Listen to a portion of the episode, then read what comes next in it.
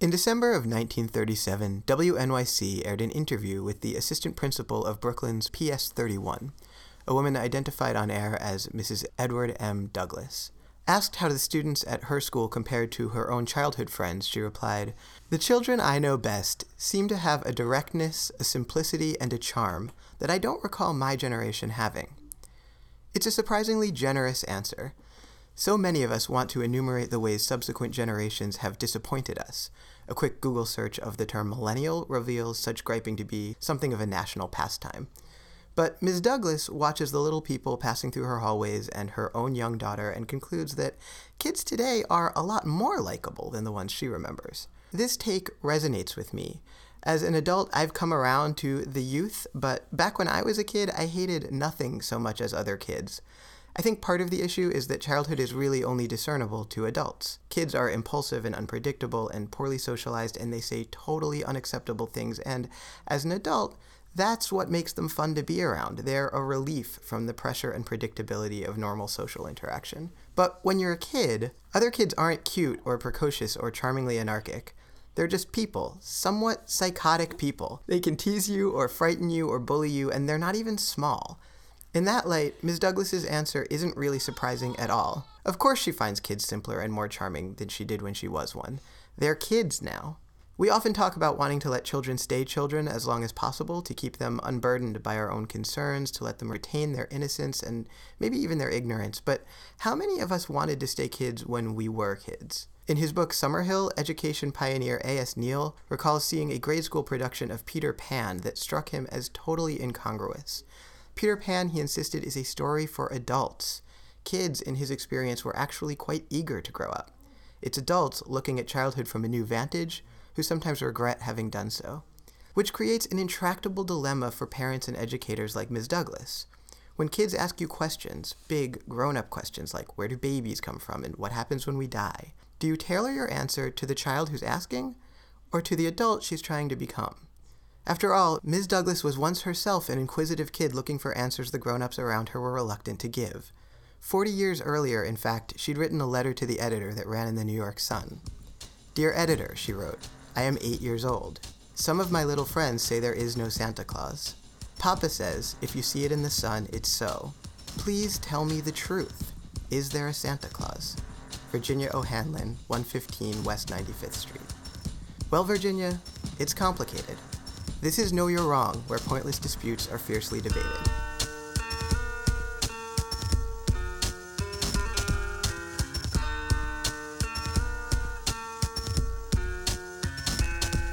Today, our intergenerational panel merrily considers a perennial problem. What should you tell your kids about Santa Claus? And because these waters are too ethically treacherous for one moderator to navigate alone, we are calling in the assistance of a co moderator. Mary-Jane Rubenstein, professor of the philosophy of religion, celebrated author and speaker, and pretty serviceable sister to boot, thanks for joining us. Hey, thanks for having me. You are no stranger to big questions. You have a couple of books and countless articles on subjects from the metaphysical to the astrophysical under your belt, and a lot of irons in the proverbial fire. But your most recent opus is My New Nephew, which is to say, this is no longer a strictly theoretical question for you. That's right. So let's talk to our panelists. I believe you've met our skeptical Hanukkah helper, Isaac. What's up? And I reckon you've also met our credulous Christmas confectioner, Cate. Yes. And I think you've even met our special guest. As a 45 year veteran of New York and New Jersey public schools, Ronnie Warren taught thousands of kids about metaphor and symbolism, introduced them to Shakespeare and Harper Lee, and never let a single one of them leave for winter break without learning how to sing Auld Lang Syne. She is also a true Christmas enthusiast having written a dozen holiday themed parody songs, maybe more, baked a mountain of Christmas cookies, and hung every last stocking by the chimney with the utmost care. Mom, welcome to Know You're Wrong. Oh, thank you for having me. All right, Mom, I was pretty young when you first showed me Yes, Virginia, There Is a Santa Claus, the New York Sun's response to Virginia O'Hanlon's letter. The reply was written without attribution by Francis Pharcellus Church, a veteran journalist and Civil War correspondent, and has since become the most famous and widely circulated editorial in history. And it's really, in my opinion, a remarkable piece of writing. Uh, read literally, as an eight year old would likely receive it, it assures the reader that not only is there a Santa Claus, but anyone who says otherwise is a jerk. Certainly, that's what I took from it when you first employed the piece to assuage my doubts about the man in the red coat. Rereading it as an adult, I now see a defense of fantasy and imagination and an argument that an unwillingness to believe in things that can't be observed is a sign of both the hubris and hopelessness of the modern man, subjects with which a journalist who covered the Civil War might have been intimately familiar. Now, you raised both of our moderators, two interfaith kids who had a lot of difficult questions about faith and belief. So, how did Church do? Did he answer Virginia's question correctly? Church answered the question very well. What's problematic is the title of this discussion. Uh, when you asked me to participate in a discussion about um, what do you tell kids about Santa Claus or, well, Virginia, it's complicated, my first response was, no, it's not. What's the problem? I'd like to start by noting that there is more discussion devoted to Santa Claus than to any other popular system, if you will, of myth. No one balks if you say, hey, I'm an Aries. That's what I am. Or, hey, don't jinx me. Uh, I will use these crystals to heal myself. Um, if you uh, throw salt over your shoulder after you've spilled it on the table, you'll avoid bad luck. We are constantly t- doing these things as adults and yet, we are the ones who want to have control over what children believe about Santa Claus. Now, I don't have all the answers, but I have a lot of good friends, mm-hmm. which are sitting in front of me. Mm-hmm, mm-hmm. Uh, and I've consulted them as to yeah, what they is, think. There is a huge stack of reference materials sitting in, in front of us right now. Uh, n- no one has done quite as much preparation for this show so far as as uh, our mom has done. Well, William Bennett, the famous conservative thinker and writer, wrote this the real story of Saint Nicholas. At least that's what he calls it. Uh, Bennett tries to to locate uh, Santa Claus in this Christian tradition of Nicholas of Myra, mm-hmm. uh, using lest his real story be lost. So you know, kids should understand that Santa Claus was originally a saint. So who's Saint Nicholas? Saint Nicholas is uh, a saint who was born in Turkey and who was located as bishop in Myra in Greece. The tale was that St. Nicholas grew up learning how to be a very generous person. And the most famous stories of St. Nicholas revolve around his giving as an adult money for daughters to have dowries. When he learned of a poor man in town who had three daughters to marry off, none of whom had enough for a dowry, as the legend goes, he opened their window one night and threw in enough coins for the first daughter's dowry. But then he had two more daughters to worry about. So the second daughter, a couple of nights later, also needed a dowry, and St. Nicholas opens up the window of this little cottage and throws in the money. But on the third night, because the father could not see where the money is coming from, he shut the windows, figuring he would be forcing the donor to come through the front door. But St. Nicholas wanted to remain anonymous, so Nicholas instead threw coins down a chimney. Nice. That's cool. Threw coins down the chimney to re- retain his anonymity. And so later on, people began to put socks and shoes and other things near a chimney in the hopes that they would catch, catch the coins or whatever else might have come down that chimney. So mm. that's sort of where we get the stocking thing from. That's helpful. Yeah. Now, Henry Cole starts starts making these cards. They're really just postcards, and then they evolve into Christmas cards around around 1843. And then at the same time, Prince Albert, Queen Victoria's husband, imports his from his beloved Germany a, a tree, a, you know, an evergreen. This we start getting Christmas trees and and things begin to conflate. Well, and that's from the the German tradition of Yule, right? That it is from the German tradition of Yule, but prior to that, it was also uh, the German tradition of of uh, celebrating solstice, or what we would call solstice. Right. All right. So a number of scientific discoveries and inventions further push Santa into the culture. For example, in 1929, we have the first message from Santa over the radio. Uh, which which sort of enhanced the idea that there's an unseen giver of gifts somewhere out there, and uh, Highfield does a wonderful job in the physics of Christmas of talking about all of these things and how they arrive. Okay, so this is interesting because mm-hmm. because what happens there when you suddenly hear Santa's voice over the radio mm-hmm. is that Santa becomes something very literal and specific. He he has some actual individual's voice. Does that change it from being the kind of story that you you tell to the kind of story that you expect someone to literally believe? Well, we from from the myth, you know, we we tend to want to reify things, right? Mm-hmm. So we tell take fairy tales, as Bruno Bettelheim in the Uses of Enchantment says, and we we endow cre- characters with certain attributes. Uh, most of which are to put an obstacle in front of a child who then at the end of the story tale is able, able to overcome the obstacle whether it's a, you know an Right. apple they ate however since the the advent of motion pictures we have now reified those fairy tales and we put them on the screen in various forms That's true also of Harry Potter. that's exactly he right had an obstacle mm-hmm. and then we saw him on the mm-hmm. on the movies and on our TV screens. Mm-hmm. But no one has ever asked a kid to believe that Harry Potter was actually real. Well, no, you you've got a point. What's surprising here is the number of real scholars out there who have done very serious research, not just on St. Nicholas and his origins, but on the psychosocial and anthropological phenomenon of Santa Claus i- himself. So you're saying that Santa Claus is fundamentally different from Harry Potter.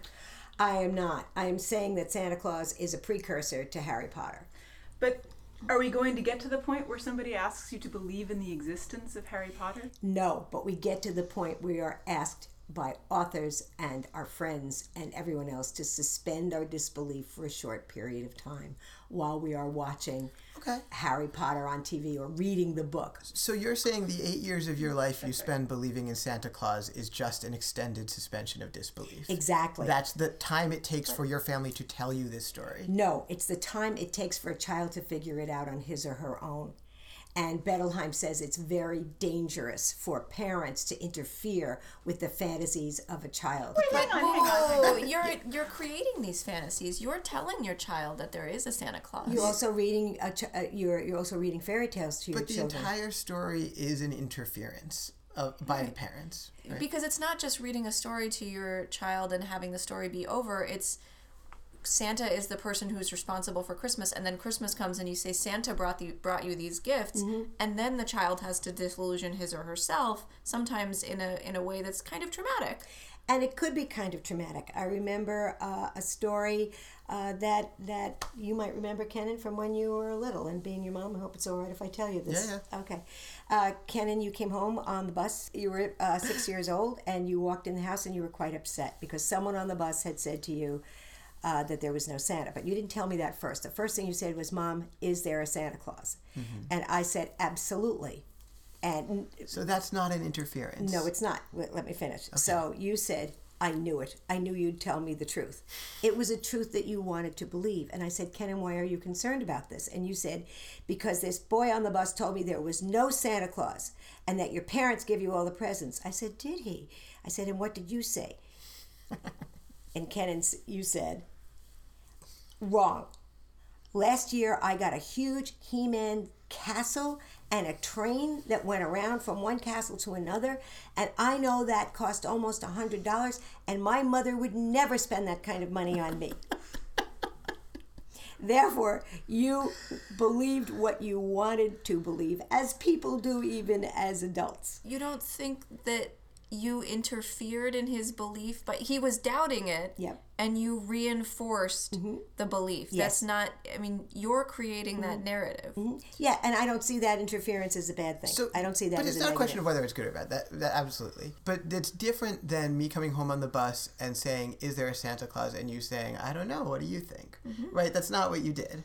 You said, "Yes, there is absolutely." Right, because in my parental wisdom, I decided, and Right. it was a decision I make, and we make Right. decisions for our children every day, that you were not quite ready to give up that myth. and when you answered me, you You knew that you were right. I knew that I. So you I see that as an thing. act of non-intervention because you were correctly intuiting what I wanted to hear. Uh, that's that's right. But even if it were an intervention, I don't see that as as problematic. I mean, we tell Sure. our children stories and fairy stories all the time. Kids give up Santa when they're ready to give up Santa. How did you feel about the kid on the bus who had told me that there was no Santa Claus? Well, I thought he was poorly parented. Uh huh. Interesting. because um, I think one thing that is, is is a good idea to impart to your children is that there will be people that you meet in life and children that you meet on the bus who will hold very different opinions or viewpoints or beliefs than you do So from, from yours. And if that's the case, that you know whether it's a religious viewpoint, a parent's political viewpoint coming through in a child, uh, or a belief in Santa Claus, it is the polite thing to do to let that child figure out his own beliefs or myths for himself and not to interfere with So that. that's really interesting. So you see it as akin to a kid having said to me like, "Jesus is not our Lord and Savior." I don't. I see it as akin to any kid telling another kid what he wants the other kid to believe be- from a position of power. Oh, we have a new challenger. Gabriel dissents. Yeah. in a he objects. Really? Well said. Yeah, yeah. really well said. You shut that whole argument down, Shut buddy. it right down. Right. All right, so Isaac, I have a question for you. You were raised Jewish. You're a Mm. pizza bagel like me, but your mom converted. Did you ever believe that there was literally a Santa Claus? To my knowledge, no. Okay. So, did you have friends who believed in Santa Claus in Yeah. school? In And- fact, I got in trouble for telling them that Santa Claus wasn't real. So- teachers. This is really interesting. Is is is it reasonable to ask little kids to understand that they need to be polite enough to let other little kids believe things that they don't believe? If they don't grow up with that tradition. Yeah. Which a lot of kids don't. A lot of kids don't grow up with Christian or Jewish traditions or uh, Islamic traditions in which they're each asked to believe certain things. And I think it's normal for kids to argue about which of those things is true. It is. It is. But I think that part of training a child to be generous and loving and caring of other children, or not, so I don't like to use the word training, but educating a child to Mm-hmm. do those things, is is to to explain from a very early time that different families do things in different ways. Yeah. From a very early time. Understandable. But does that then go in both directions? Do families who who do not teach belief in Santa Claus, if, if they're under the injunction to say, look, some kids believe in Santa Claus, so you need to respect that, are families who do teach uh, belief in Santa Claus also under the obligation to say there are families who do not believe in Santa Claus, and there are families who do not celebrate Christmas, and there are families who will, uh, and we need to respect that they do not live under the regime of Santa Claus as well. Yes, you, there's absolutely that mandate.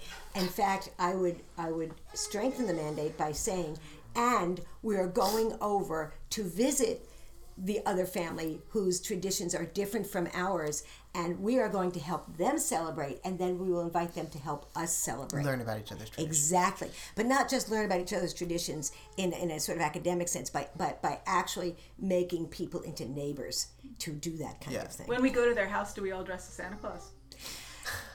Oh, ouch. no, no, no, no. That wasn't, that was so so this is an interesting question to me because I I totally get how like the kid on the bus tells your kid that there's no Santa Claus and you want to strangle that kid.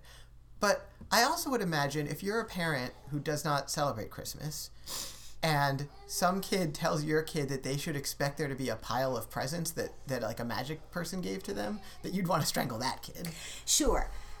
Sure. Gifts from an unseen giver, right? Mm-hmm. and then and then that parent. Mm-hmm. from some other tradition feels the obligation to produce a pile of magically appearing presents. Eh, well, maybe. I think most parents produce some kind of magically appearing presents, whether they say, look, you're going to have surprises tomorrow from mom and dad, or But what from if they don't mom, celebrate Christmas? no matter what holiday they celebrate.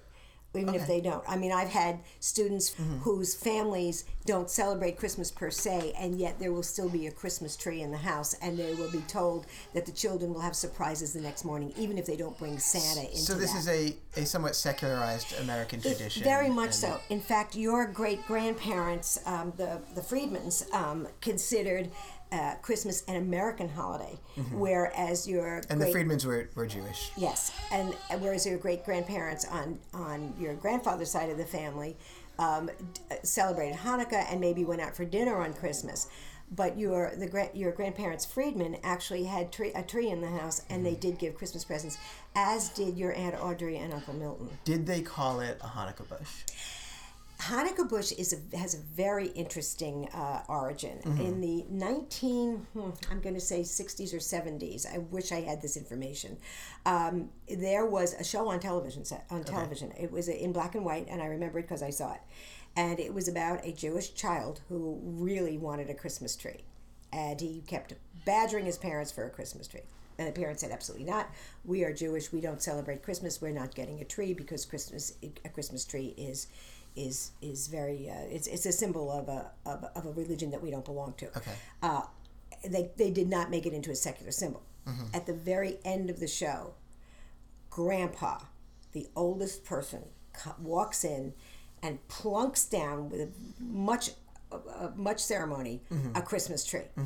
And the parents come in and say, "Oh, Dad, no, you didn't.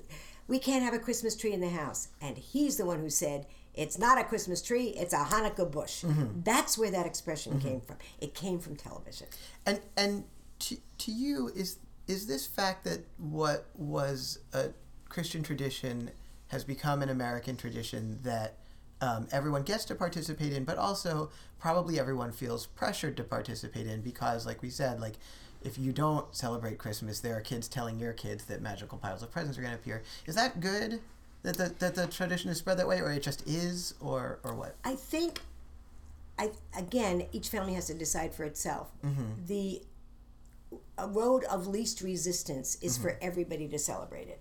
Okay. Because that, that gives you the fewest problems with children. Right. The Lafrax in uh, in uh, in Middletown used to have a Christmas tree. Right.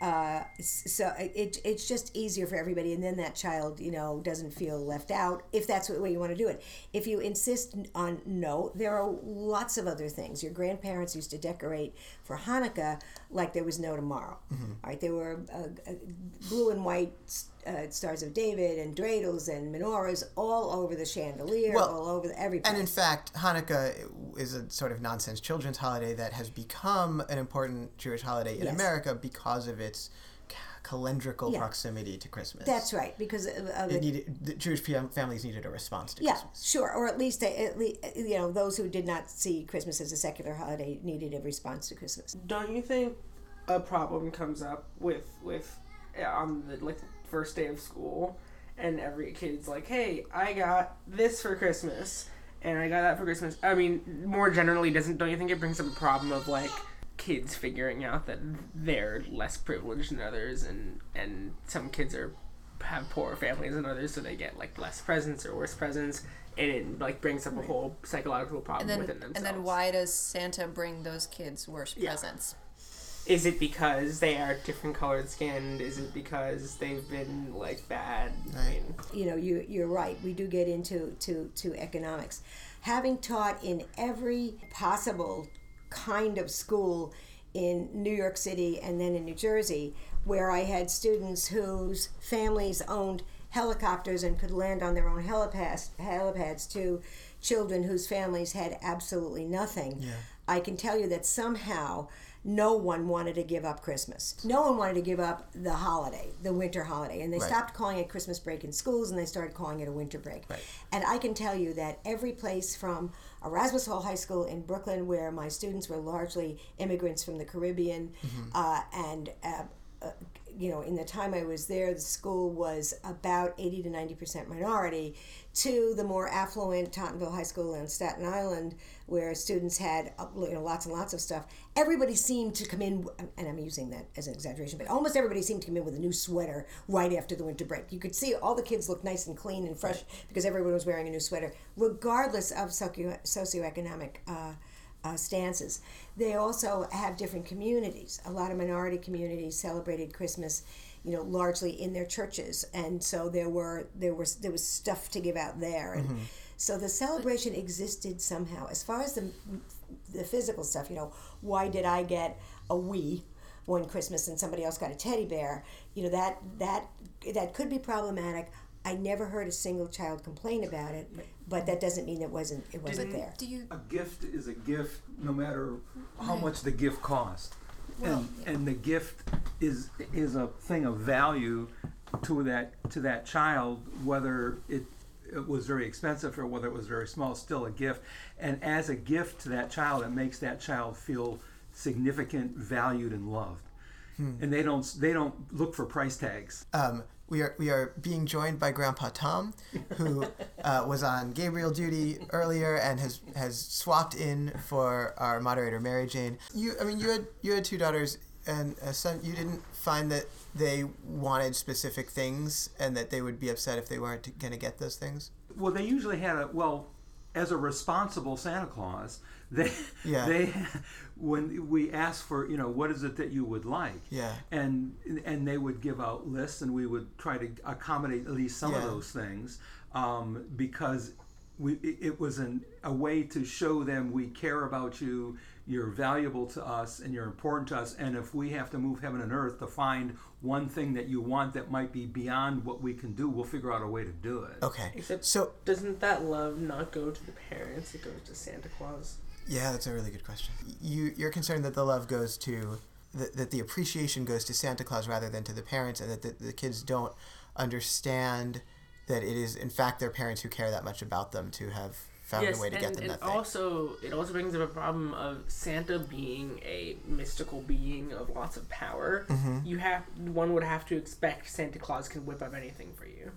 so what do you? So if you get twenty thousand presents one year, and then you don't the next year, like what's Right. wrong, Santa? Like, have you are you losing your game? uh, when I was a single parent and did not have limitless amounts of money to spend on my kids for Christmas, we would simply, I would simply say, look, Santa has a limited budget. He's got a lot of kids to take care of, and you, you know, name five things that you would really like to have, and see we'll what he see what he can do. yeah, and, and, you that, had that friends hunt stuff down for you and make us make us homemade Cabbage Patch Kids mm-hmm, and Mm-hmm, mm-hmm yeah. Mm-hmm. What were you gonna say, Cate?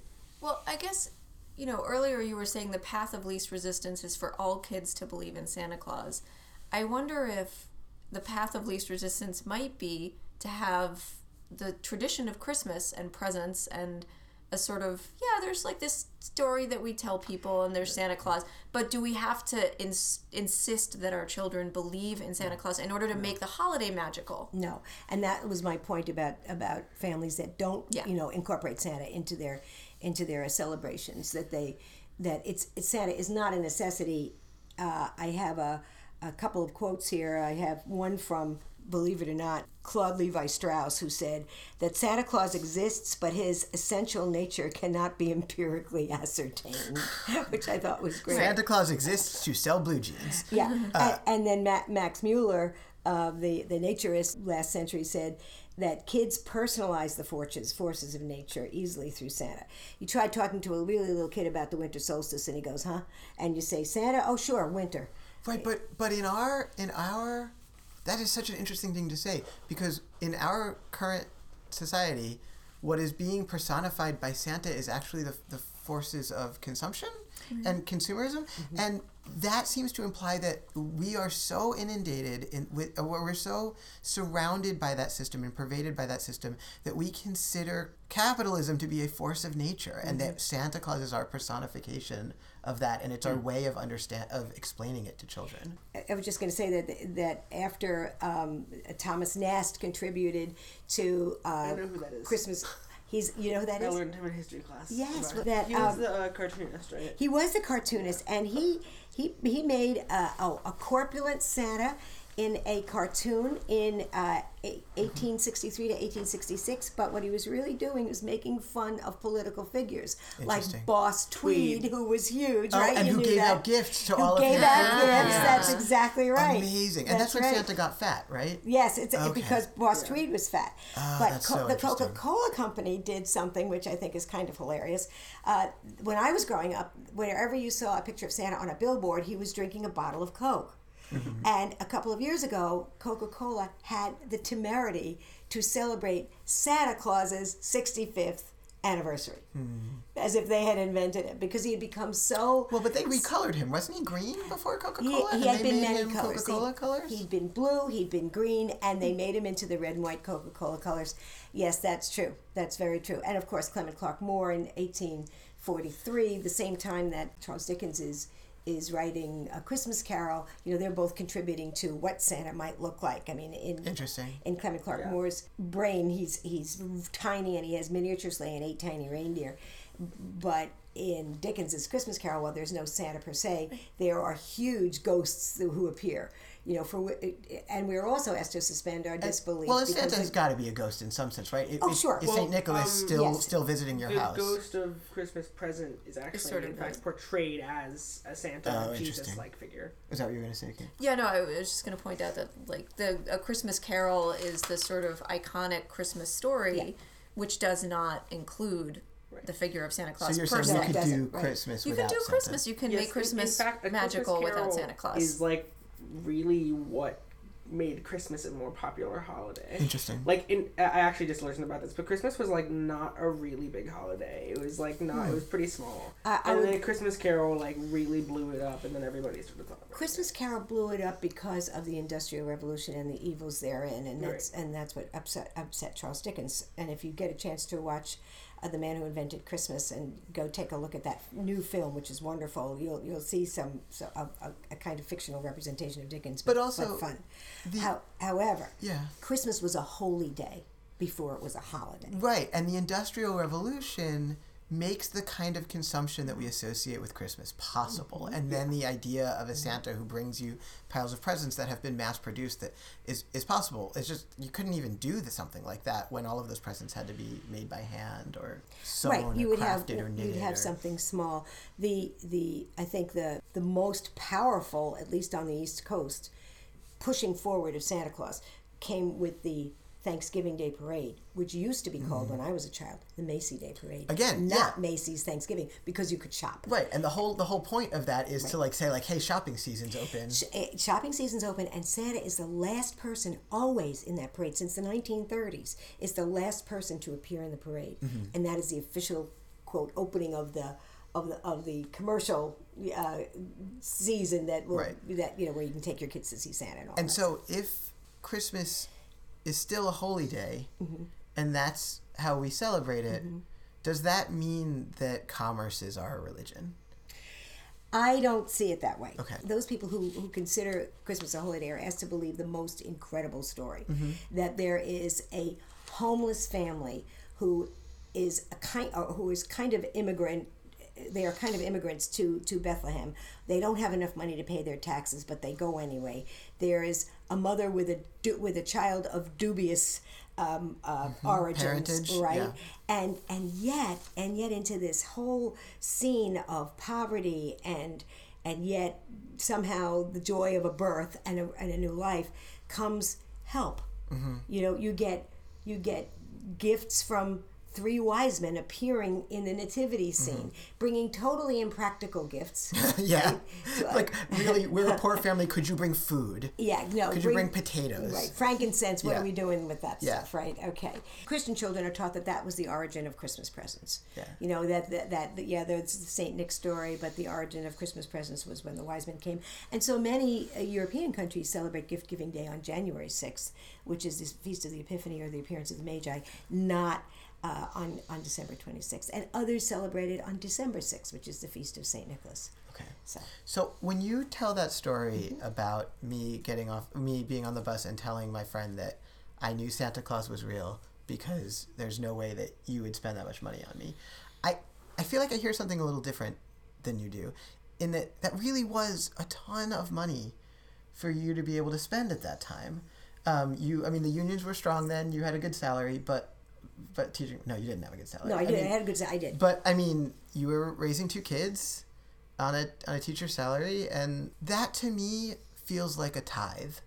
Hmm. It, it feels to me like every year in at the end of November we hear that our economy is going to fall apart if all our retailers don't get into the black, and they're hoping for a strong Christmas season this year, and and that what we do to keep that afloat is tell these stories and craft these intricate taboos against failing to give presents and and that that is what runs our economy and we all make this tithe this sacrifice to keep our economic system afloat and that you felt like you had to do that or your kid was going to cry Not quite. You didn't. I grew up in a Christmas centric family, okay and the the the state of the economy, because of who I am, Yeah. has never concerned me one way or another.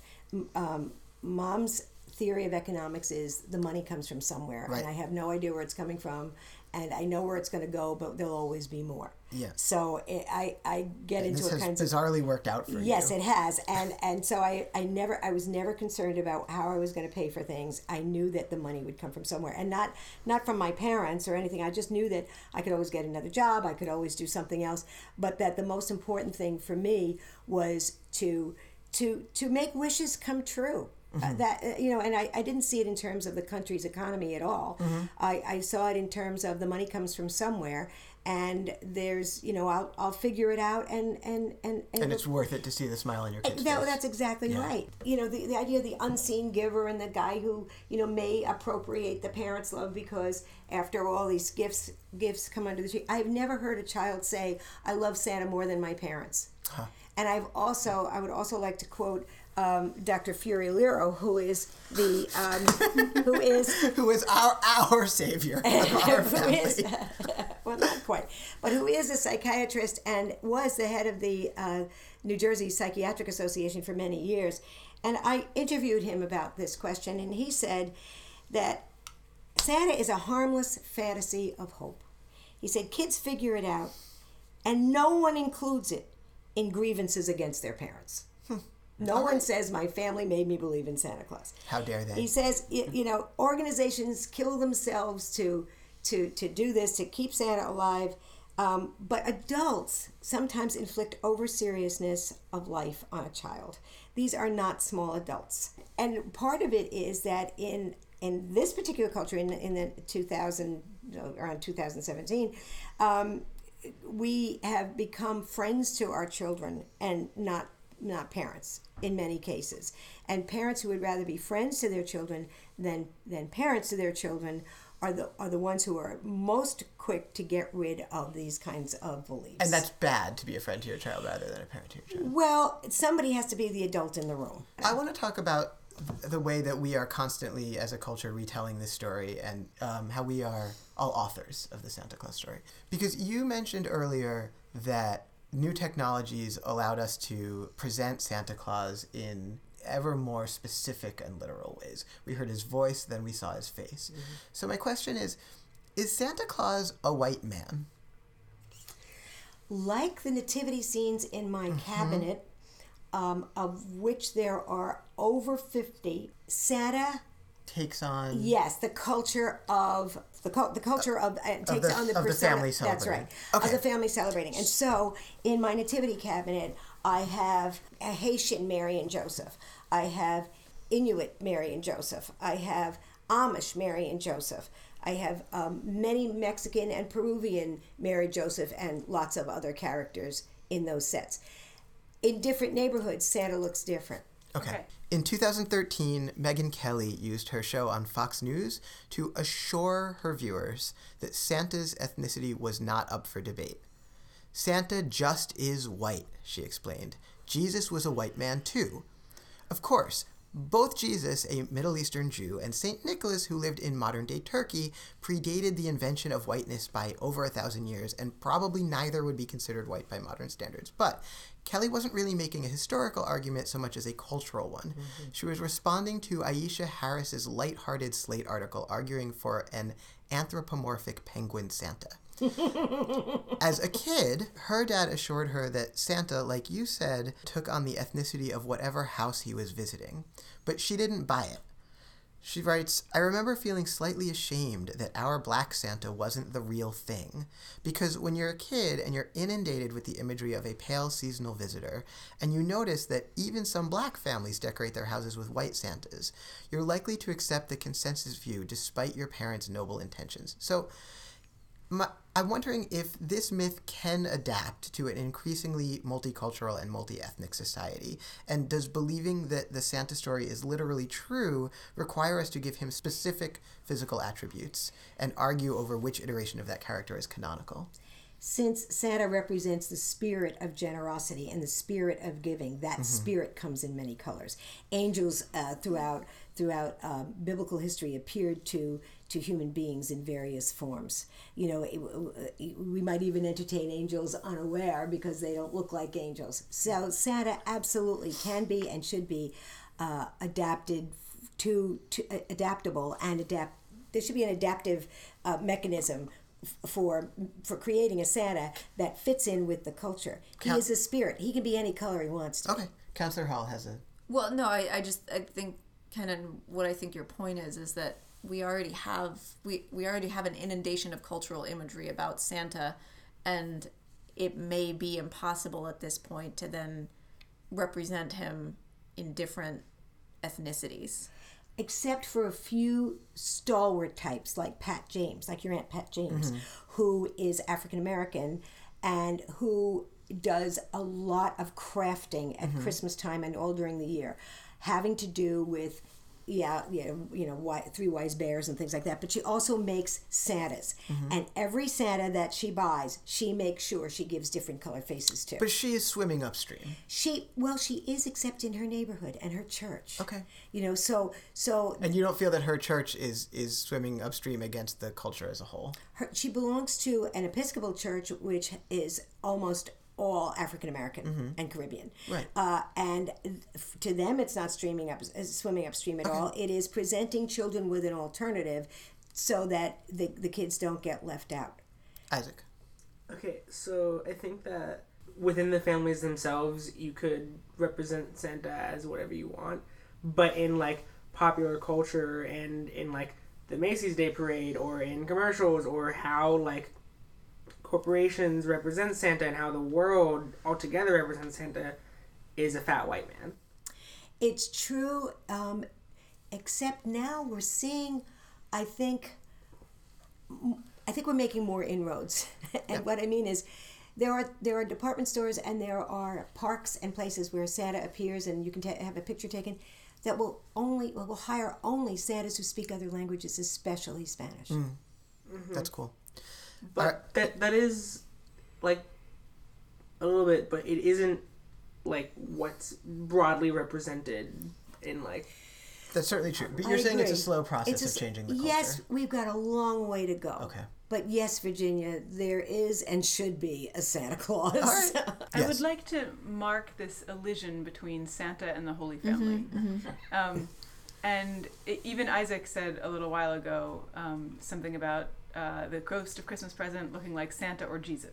Right? and we were talking about the holiday, the, the holy day turning into a holiday. Here's my question. My question is, insofar as Santa is something, is somebody in whom mainly either culturally Christian or devotionally Christian families believe. Do, do Christian families have anything to fear from the uh, disillusionment, the necessary disillusionment of Santa Claus? Are they setting themselves up to fail? Right? Um, because you tell a story about an unseen giver of all things um, who punishes bad behavior and rewards good behavior and who is ever loving, but you probably should probably be good. Um, and who you know shows up when you're not looking and things like that, right? Um, and at some point, the kid realizes that the presents are from mom and dad and from the aunts and uncles and things like that, and not from this guy called Santa Claus. And actually, Santa is an idea, but there's no like actual Santa Claus. Um, do Christian families have, have have have reason to worry that it might be a difficult sell at that point to say, okay, so no, there's no Santa and there's no Tooth Fairy and there's no Easter Bunny, but there is a guy who was born in a stable who's also God. we ask ourselves and our children and each other to believe in the spiritual aspects of life all the time. The biggest one we ask each other to believe in is is the resiliency of the human spirit. Right? You can't see the human spirit except in activities. And I don't think it's a problem for any family when a child gives up a belief in an imaginary friend or an imaginary Santa Okay. Mm-hmm. because I think the child is is demonstrating his maturity to deal with other things. Mm-hmm. I actually think, in some sense, uh, Mary Jane, re- regarding what you said, like maybe that actually helps your child to have a more nuanced understanding of uh, biblical stories? Sure, absolutely. I, I and I think that that's that's delightful, right? That you can believe that's in a- these abstractions, like right. the greatness of the human spirit. Or that what I'm asking is, does it undermine the belief in the concrete historical figure of Jesus of Nazareth also being God?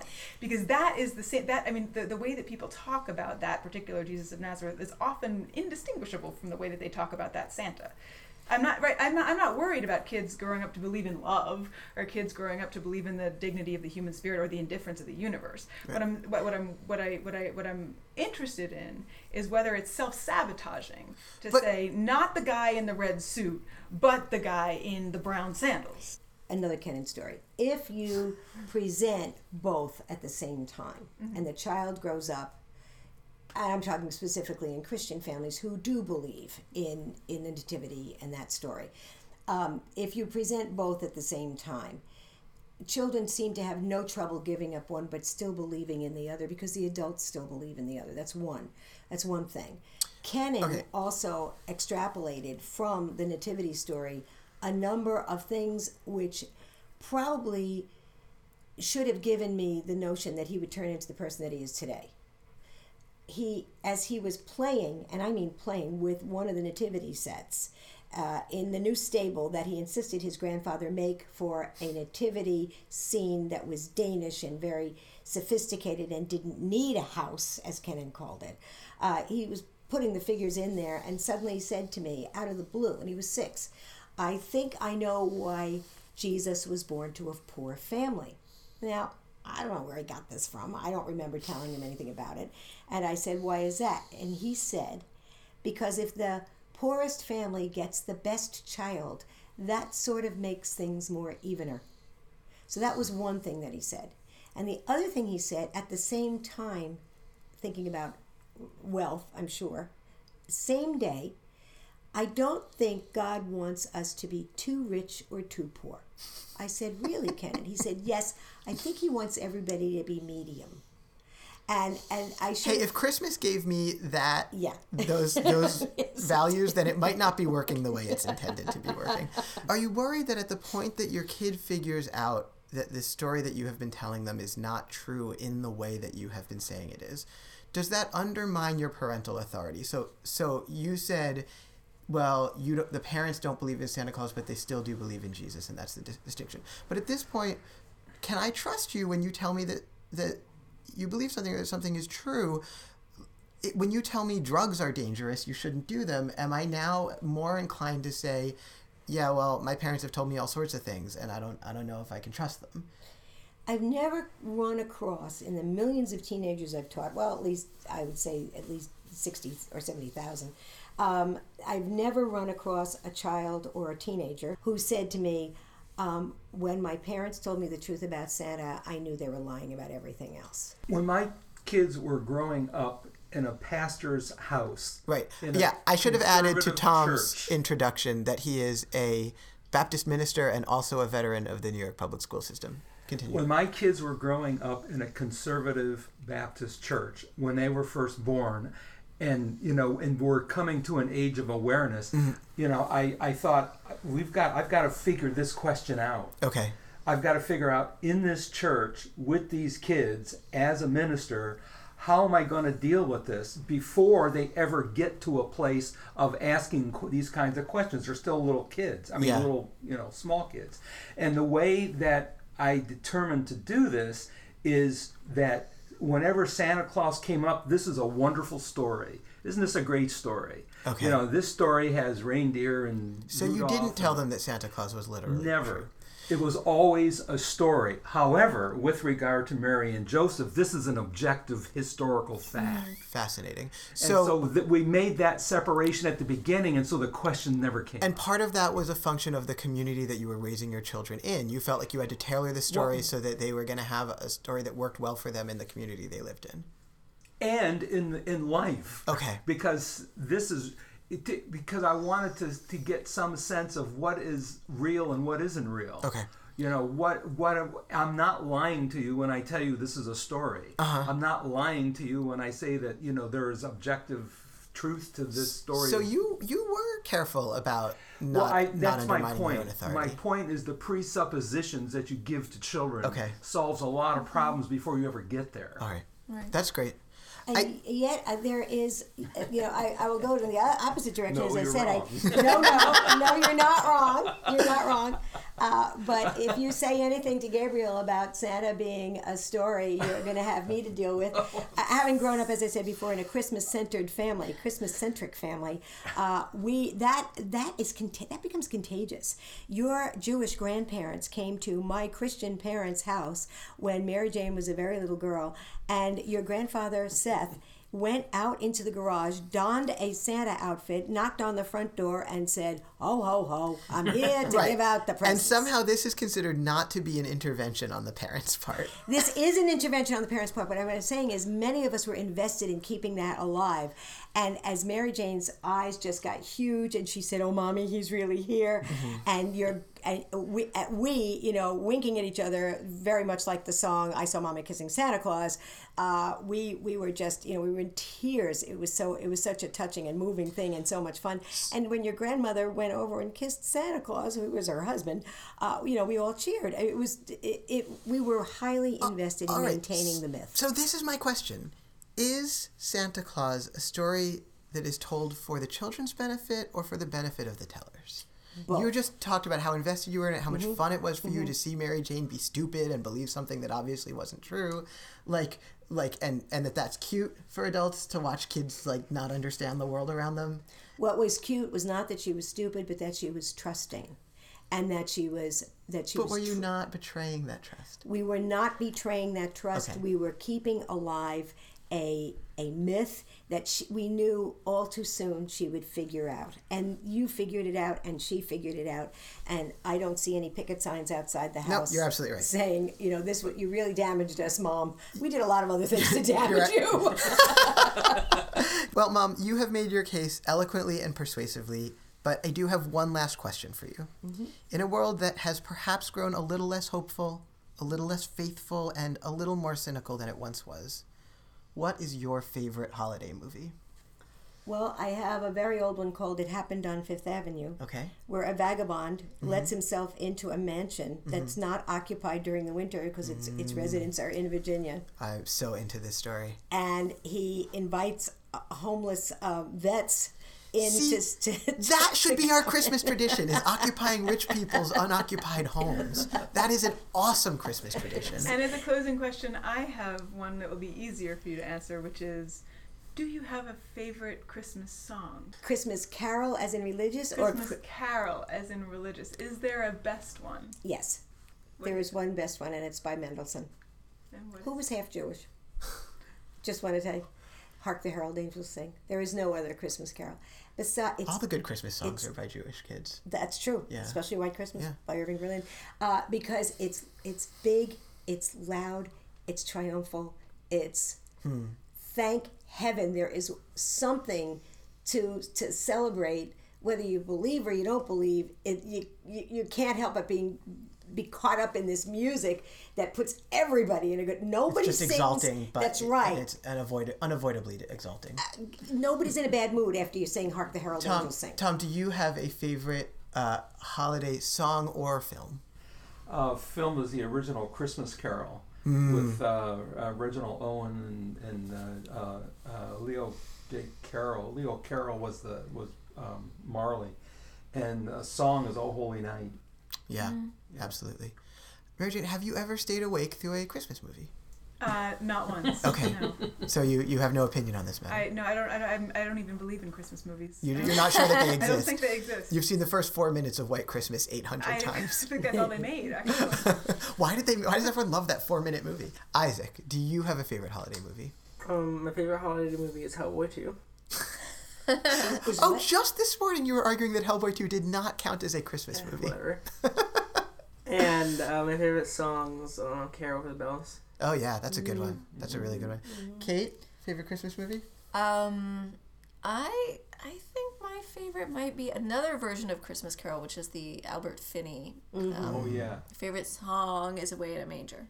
Do you like the "Away in a Manger" with the real tu- with the real melody or the fake melody? What, the, what do you mean with the real There melody? too. Yeah, there's "Away in a Manger," blah blah do da dee. Is that the one you like? What's the real one?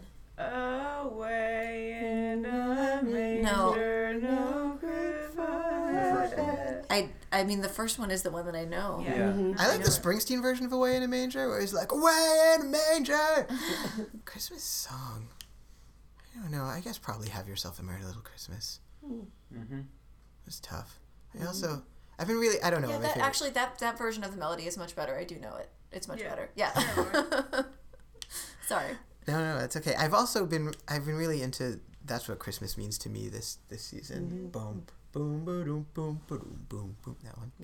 Um, and for film, I'm going to have to go with The Nightmare Before Christmas, the movie that assures us that even if you're not quite feeling it, even if you can't quite make yourself belong in this strictly cheerful and sincere Christmas world, there is a place for you too. And there's always a place for dissenting perspectives here on Know You're Wrong. Tell us how you handle the Kringle Conundrum on Twitter at Know You're Wrong Pod. Find our previous debates about subjects like de extinction and superhuman regulation, as well as links to subscribe to the show on our website, knowyourwrongpodcast.com.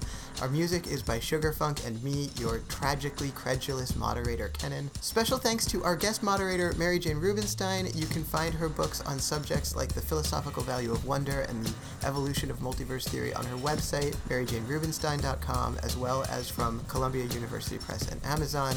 And thank you so much to our special guests, Ronnie and Tom Warren. Check out their kids, they're great. And if you really butter them up, you might get invited to Christmas dinner next year where you can sample the aforementioned Christmas cookies and maybe even hear the Christmas parodies performed. Mom, MJ, Grandpa Tom, thank you so much for joining us. We hope you'll all join us again soon.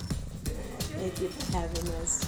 We will be back to address another quandary of little consequence just as soon as we're done unwrapping all the coal in our stockings. Until then, may your takes be merry and bright, and we will catch you on the flip side.